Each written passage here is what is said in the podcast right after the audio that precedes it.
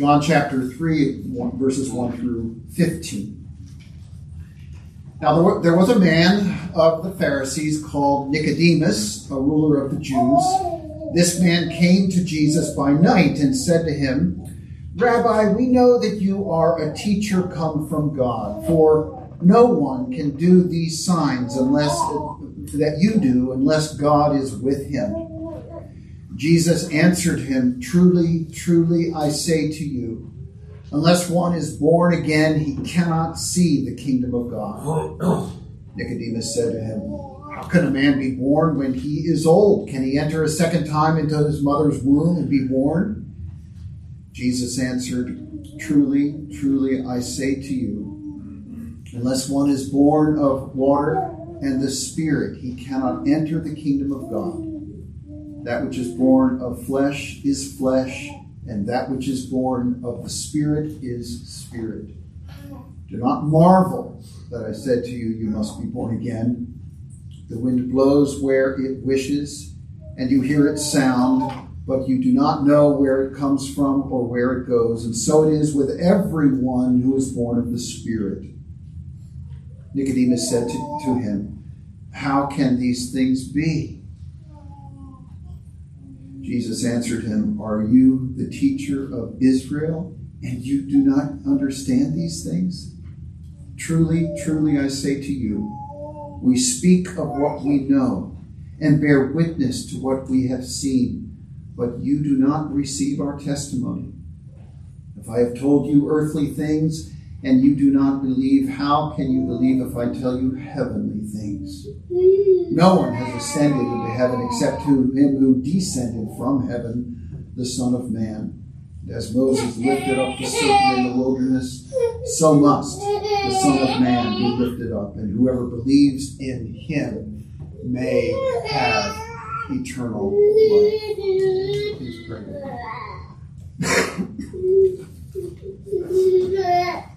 We keep asking that the God of our Lord Jesus Christ, the glorious Father, may give you the spirit of wisdom and revelation so that you may know Him better.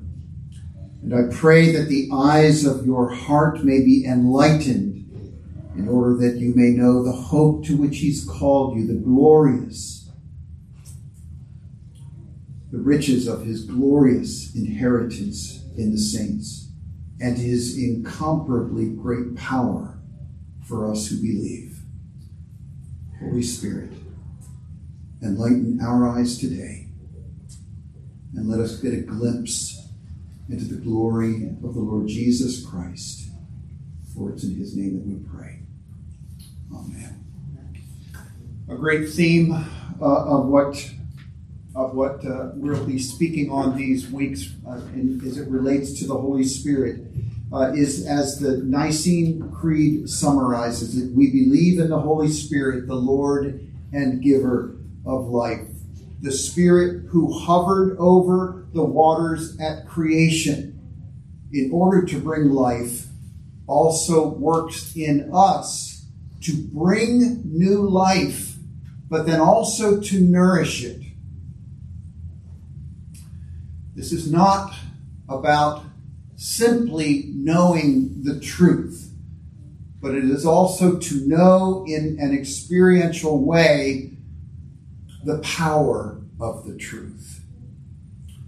This theme of the new birth, keep in mind today not simply our initial coming to faith by means of the Spirit's regeneration, but also the ongoing the status, the reality into which that new birth gives us.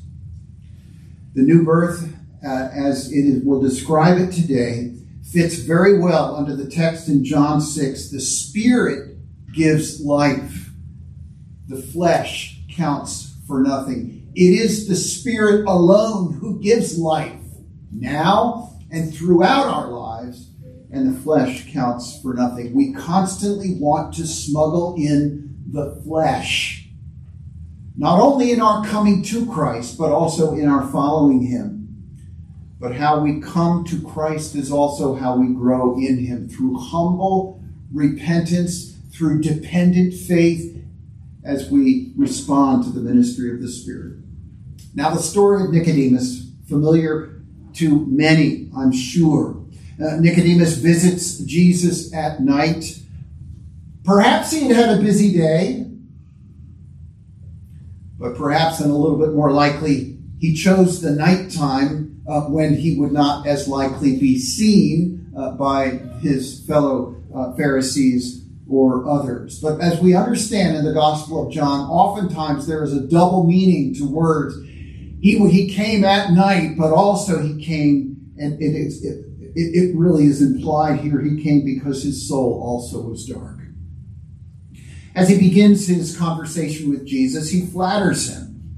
Uh, he says, Rabbi, we know that that uh, you're a teacher that come from God. This is verse 2. No one could do the signs that you're doing if you were not from God. Jesus abruptly redirects him and answers the question that he should have been asking in the first place. We understand from this uh, that the irreligious people, the rule breakers, it's obvious, they need this new birth. What Jesus is coming to here in his speaking to Nicodemus as well as to us, it is the rule keepers who need the rebirth as well. In fact, Jonathan Edwards put it this way the rule keepers, the religious people, are worse off than the irreligious because they are blinded by their own sense of presumption, their own presumed goodness. And so Jesus gets right to the heart, and he, he is stating here that we are both powerless to both see and to enter into the kingdom of God unless the Spirit does something that we cannot do ourselves. Uh, Charles Spurgeon was famous for saying this The one thing necessary to enter the kingdom of God is the one thing we cannot do, and that is be born of ourselves. We still try, don't we, to enter the kingdom or to increase our obedience in the kingdom simply by the things that we do. We, we may, in some churches, stress this make a decision for Christ. It's all you need to do, really. Or walk the aisle, or, or be baptized, or work at self improvement.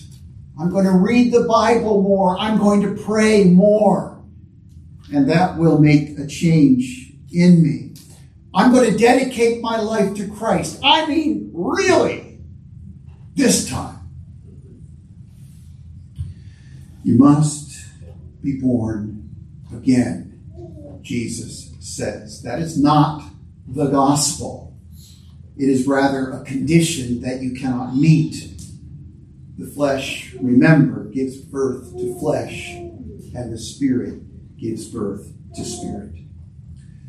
We see, uh, we see in, in, verse, uh, in verse 5 I truly, truly, I say to you, unless one is born of the water and the Spirit, he cannot enter the kingdom of the water and the Spirit. Well, people have looked at that and say, well, that's two different things. That one thing is being born of the, being born and formed new by the Spirit. But then the water part, clearly that would be our own baptism that we apply. So we smuggle in human works in order to secure what only God can produce. Better to think of it as the work of the Spirit in two different ways. The Spirit cleanses us from sin through the blood of the Lord Jesus Christ and he uh, and he and he gives us a new heart. Uh, if, if you're able, uh, please turn with me. Flip over to Ezekiel chapter uh, chapter um, 36.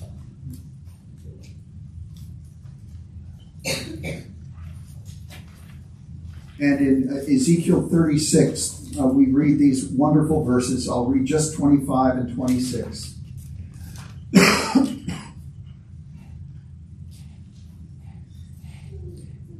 will give you a new heart, and a new spirit I will put within you.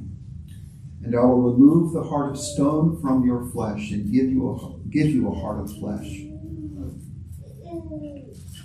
verse 25, let me back up to that, sorry. I will sprinkle clean water on you, and you shall be clean from all your uncleanness. And from all your idols I will cleanse you. I will give you that new heart and put that new spirit um, within you. Jesus said, You must be born again. Very likely, uh, the preferred way to understand it is that you must be born um, from above. This is what he said, for example, to Pilate upon his crucifixion. He said, You have no authority over me at all unless given from above. This new birth from above. And yet, our human flesh consistent, consistently wants to do its part. Um, Nicodem- I don't know what you women, especially you mothers here, think about uh, Nicodemus's comment here. Well, are, are we to somehow climb back into our mother and be born again? Um, it's a grotesque thought. And yet, and yet, the human heart will come up with all kinds of imaginations to add to what the Spirit of God alone can do. I want to tell you a story this morning about one of the early professors at Princeton Theological Seminary, who you might call that the spiritual father of the seminary we're more familiar with, and that's Westminster Seminary.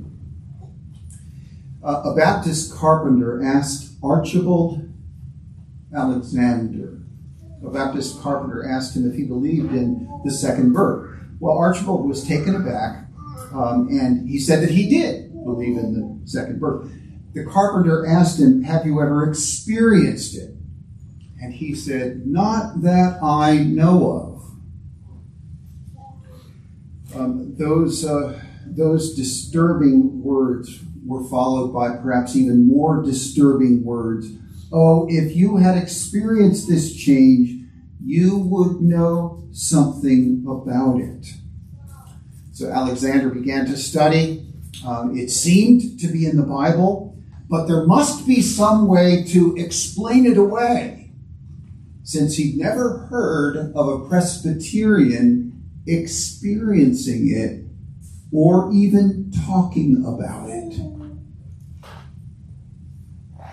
Because he couldn't explain it away, he tried then to become his own midwife. He said, I prayed, and then I read the Bible. And I prayed some more, and I read the Bible. I prayed some more, and read more and more of the Bible until I was exhausted. But the more I strived, and these are his words, the more I strived, the harder my heart became and the more barren my mind was of any tender feeling. I was about to give up on being my own midwife. I was about to give up, but being, being so helpless and desperate, I cried out to God for help. There you go. I knelt down and poured out a, a single request. And in a moment, I had a view of the crucified Savior as I'd never had before. The whole plan of grace was as clear as day. I was persuaded that God would accept me just as I am and was convinced I'd never before understood the freeness of salvation. I was always striving to bring some price in my hand to prepare myself to receive Christ. And now I discovered that I could receive him in all his grace in one moment. And I felt joy unspeakable, full of glory.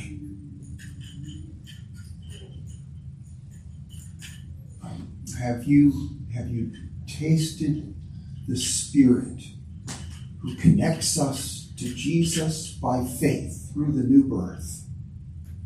so that you are full of joy, inexpressible, unspeakable, and full of that glory.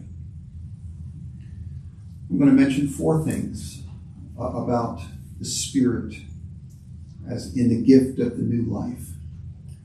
Four things about this regeneration that the Spirit does. First of all, verse 8 tells us it is as mysterious uh, as the wind.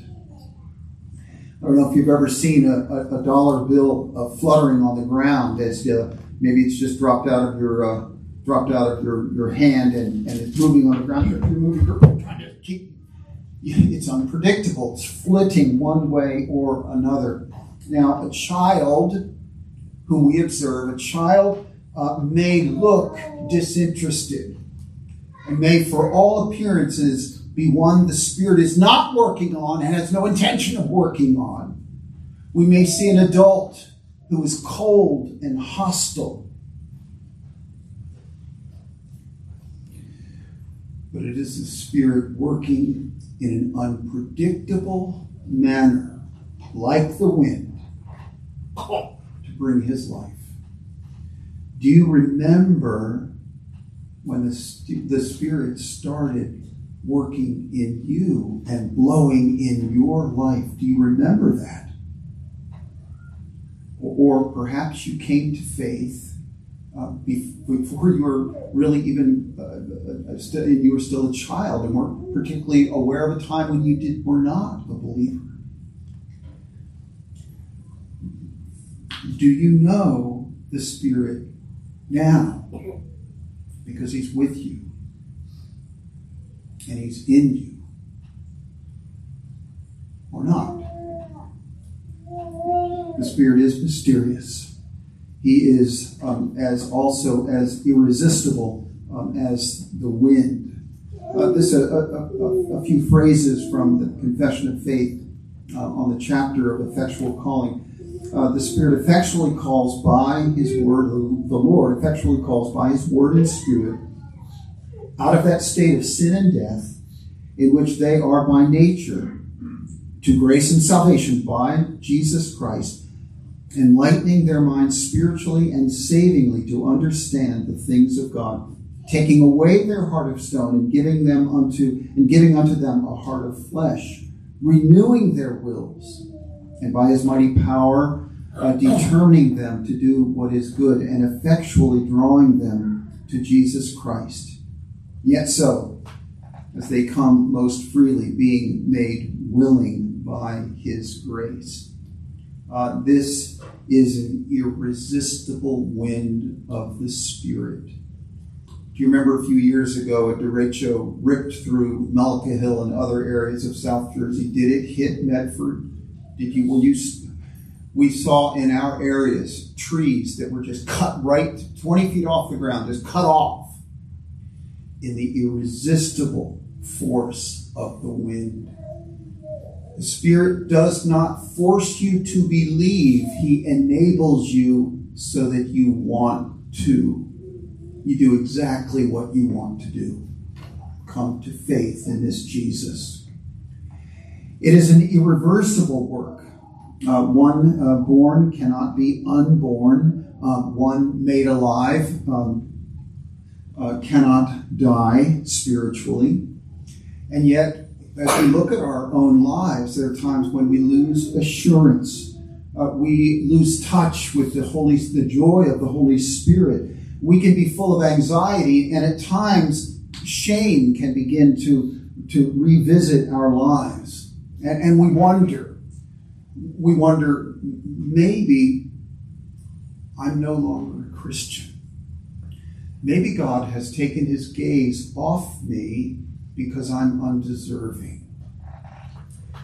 I, I want you to flip over uh, with me to, um, to John 17.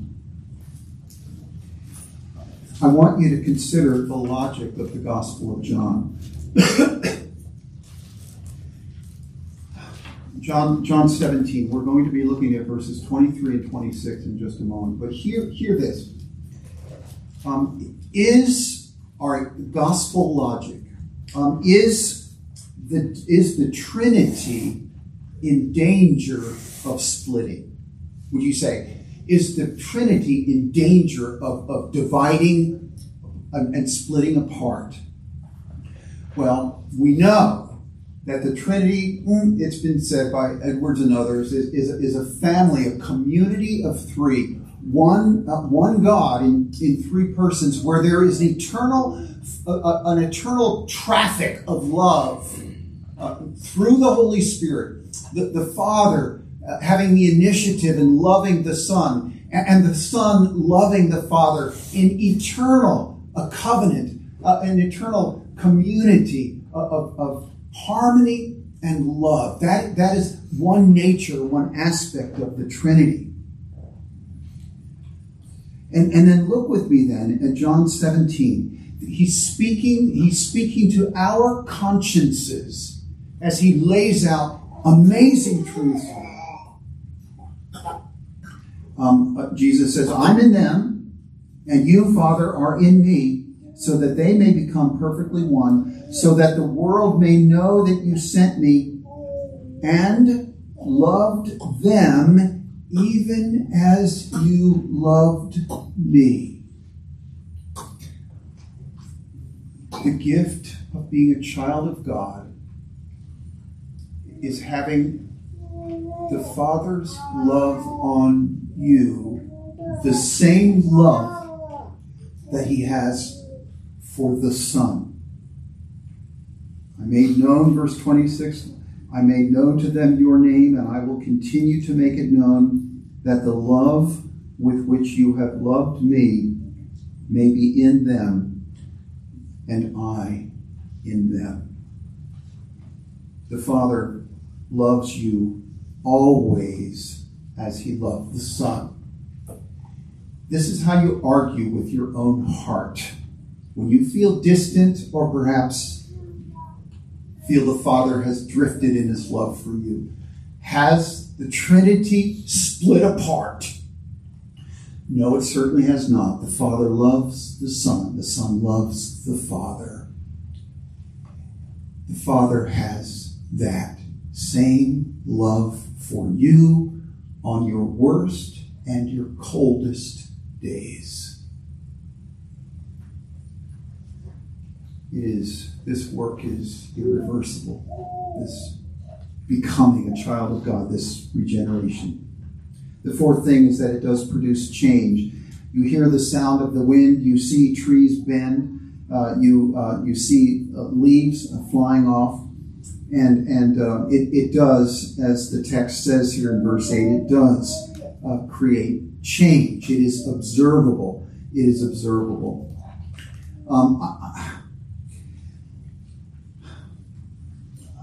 I, am, I am disturbed, and I think this can sort of get into our psyche, as especially those who were brought up in the Presbyterian Church. Uh, it, it, it is there's this phrase, total depravity, which we sometimes misconstrue and, and take it to mean that we are, are not just affected by evil in every aspect of our person, but we are incurably evil.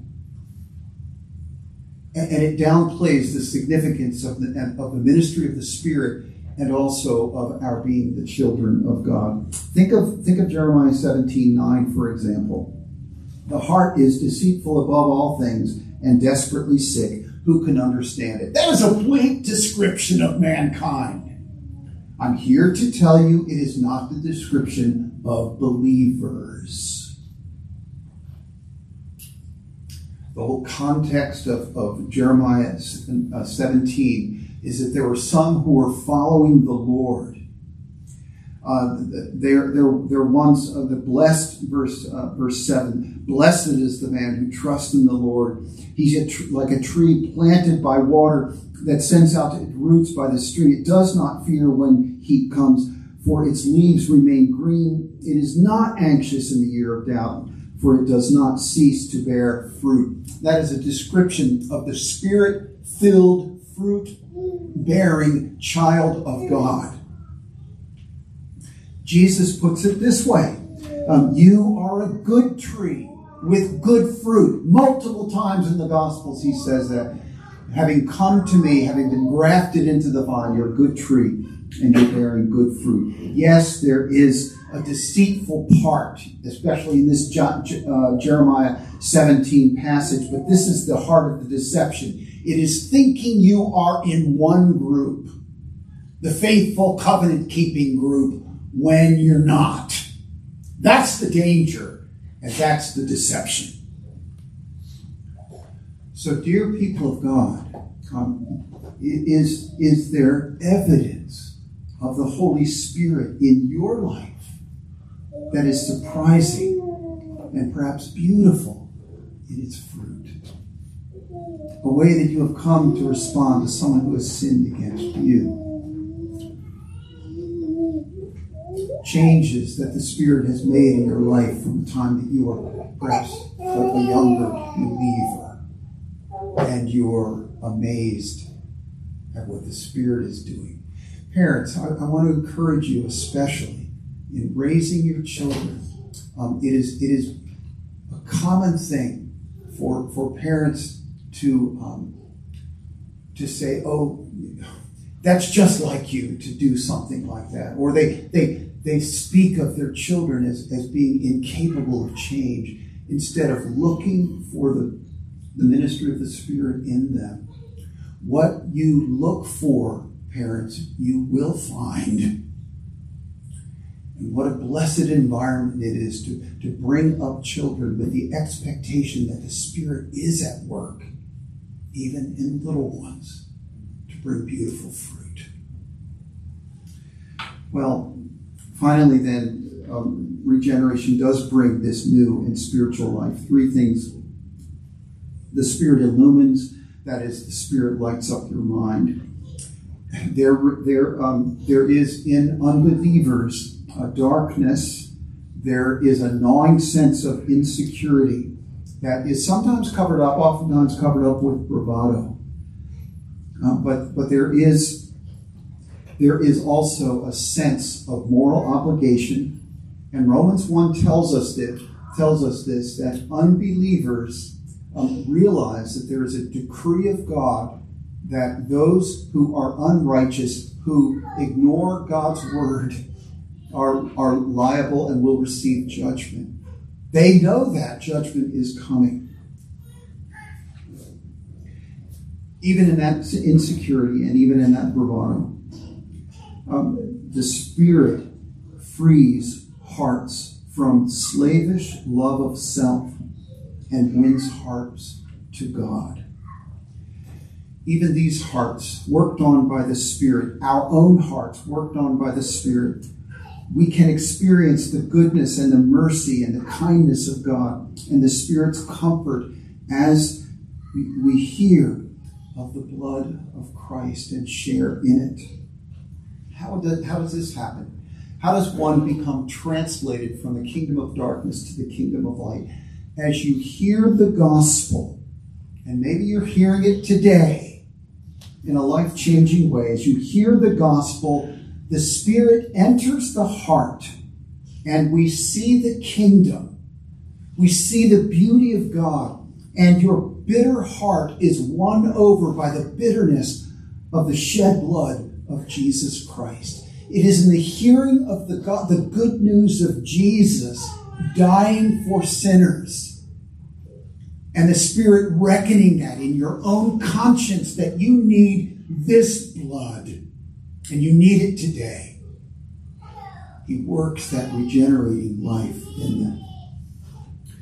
Some many years ago now, many years ago, my, my wife and I both observed that our second daughter was in her in her bedroom, um, and she was sitting on her bed and she was she was weeping not one, I would say, given to weeping, but there she was, uh, crying on her bed. And we asked her what was wrong. And, and um, she, um, she, yeah, now this, this child brought up in a Christian home, okay? And she's getting messages of duty and the call to righteousness every day from her parents, from her pastor, uh, from teachers at school, and, and, she's getting the messages of the righteousness, the duties that we have before the Lord. And she was weeping there. She said to us, she said, I can't do it. And Gail and I rejoiced with her smiles on our face. You don't have to. The Lord Jesus dies for humble, repentant sinners. The Lord Jesus dies for people just like you. He is your Savior. Come to Him. Well, the Spirit that day turned on the light. She'd heard that message hundreds of times, literally. But the Spirit turned that light on, and she became alive to the beauty of Jesus. Now, has the Holy Spirit worked that change in you? Kids, especially, I'm thinking of you now as you grow up in the church. Um, is Jesus precious and beautiful to you? The one who came for sinners like you, like me. Trust him. Trust him. The, the Spirit, secondly, also beautifies our hearts. The Spirit beautifies our hearts. This is the part where we say, okay, regeneration, the Spirit works regeneration, but that sets you on a lifestyle and on a lifetime of, of changed behavior, changed by the Spirit, by the fact that you've got this new identity. So the Spirit is about the work of purifying our hearts. Without the Holy Spirit, of course, we can only tweak our behavior. Um, and, um, you, you, it is resolution Christianity. I'm going to get up earlier. I'm going to pray more. I'm going to be nicer to other people. And I'm hoping that these external changes that I make are going to change something in me in the inside. It doesn't work that way. The flesh gives birth to what? Flesh. Just get more flesh that way. It is the spirit who gives birth to spirit. C.S. Lewis has an essay uh, called Three Kinds of Men the first kind of man, woman, child that he is describing there is what we might call the rule breakers. Uh, they live for themselves, they follow their own selfish desires, and they just do whatever they want. I don't know if you've ever met anybody like that, but that would be the rule breakers. Um, the rule keepers, the second ones, are the ones who follow the Ten Commandments. They try to do what their parents uh, taught them, and, yet clearly they have a tension inside of them between what they know they're supposed to do and what they want to do and what they're able to do. So they begrudgingly keep the rules of even Christianity without being Christians at all. And then there's the third kind of person. The third kind of person can say with the Apostle Paul, For to to me, to live is Christ. For me to live is Christ. He is the one I'm looking to. He is the example I want to follow. He is the one who I'm trusting in. He is the one who changes my heart so that I'm being conformed to Him more and more after the image, of course, of the Lord Jesus Christ. The Spirit gives that glorious freedom of devotion to Christ. The taste of former sins becomes repulsive in your heart. You delight to obey, even when it's difficult. You delight. You, you can't not do it. The price of Christ, the price of, of knowing and following Christ in this way, is, um, is something, in a way, much easier than moral effort. The reality, the lifestyle is very high. To lay down your cross, take up your cross and follow Christ is a high bar. But in some significant ways, it is easier than living a lifestyle of, of lawlessness. Because all you have to do is look to Jesus rest in the work of the Spirit, and get up and do the next right thing. It's not that complicated. And with your eyes on Jesus, it is the life of freedom. Dear, dear friends, are you a spirit changed person from the inside out? does the law of Christ, or the love of Christ rather, constrain you? Second Corinthians chapter 5. Does it control you? Is it, is it what, what you want more than anything? Well, the Spirit finally then does renew our desires. He renews our desires. Our, our appetites can still kind of run wild, can't they? Sometimes we eat more than we should and feel bloated. Sometimes we drink more than we should. Sometimes we watch things that we shouldn't. Sometimes our minds wander into places they shouldn't go. Sometimes we look at things too long. Sometimes we give into our desires and we may even become used to doing that. Well, how do we get, how do we, as believers, even break out of that? Thomas Chalmers had um, a sermon called The Expulsive Power of a New Affection. I love the title. In fact, some say that the title is better than the sermon. The Expulsive Power of a New Affection. Well, what is that about? the evil desires that still live inside of our heart, and if you're not sure you have any, you might want to revisit Romans 7. The evil desires um, need to be replaced with better and stronger ones. Evil desires need to be replaced with better and stronger ones. My wife um, tells the story. I'm not sure if it's she just made it up as an illustration or if it really happened, but it's a cool story. And that is, you've got a little child and they are gripping a knife, not by the handle end, but by the blade end. All right, you've got a three year old kid standing in the kitchen holding on to a Cutco or some other really sharp knife. Thank the Lord we didn't have many of those in our house. Um, but but what do you do? I drop that, drop that knife. The child's going to squeeze it even more if you yell at him like that. What do you do? Entice them with something better. A piece of the cheesecake that I hear is coming later today would be one. Entice them with something with something better. See, the gift that you receive in the gospel uh, is Jesus himself. He is the prize of your faith. He wins you over by his love, for he is full of gentleness he is full of mercy, and we are surprised, frequently surprised, that He is drawn to us, particularly in our weakness, particularly in our coldness of heart, in our disobedience. He is particularly drawn to us because He knows what to do with it. He loves his weak children. And he himself is more desirable than gold, he himself is sweeter than honey. Dear friends, has the Holy Spirit given you ears to hear and eyes to see this Christ? To hear him speaking in his word? And has he softened your heart? with his kindness. We're, we're going to receive the supper. I believe it's today. Is it, or am I mistaken there? It's not today. Excuse me for that.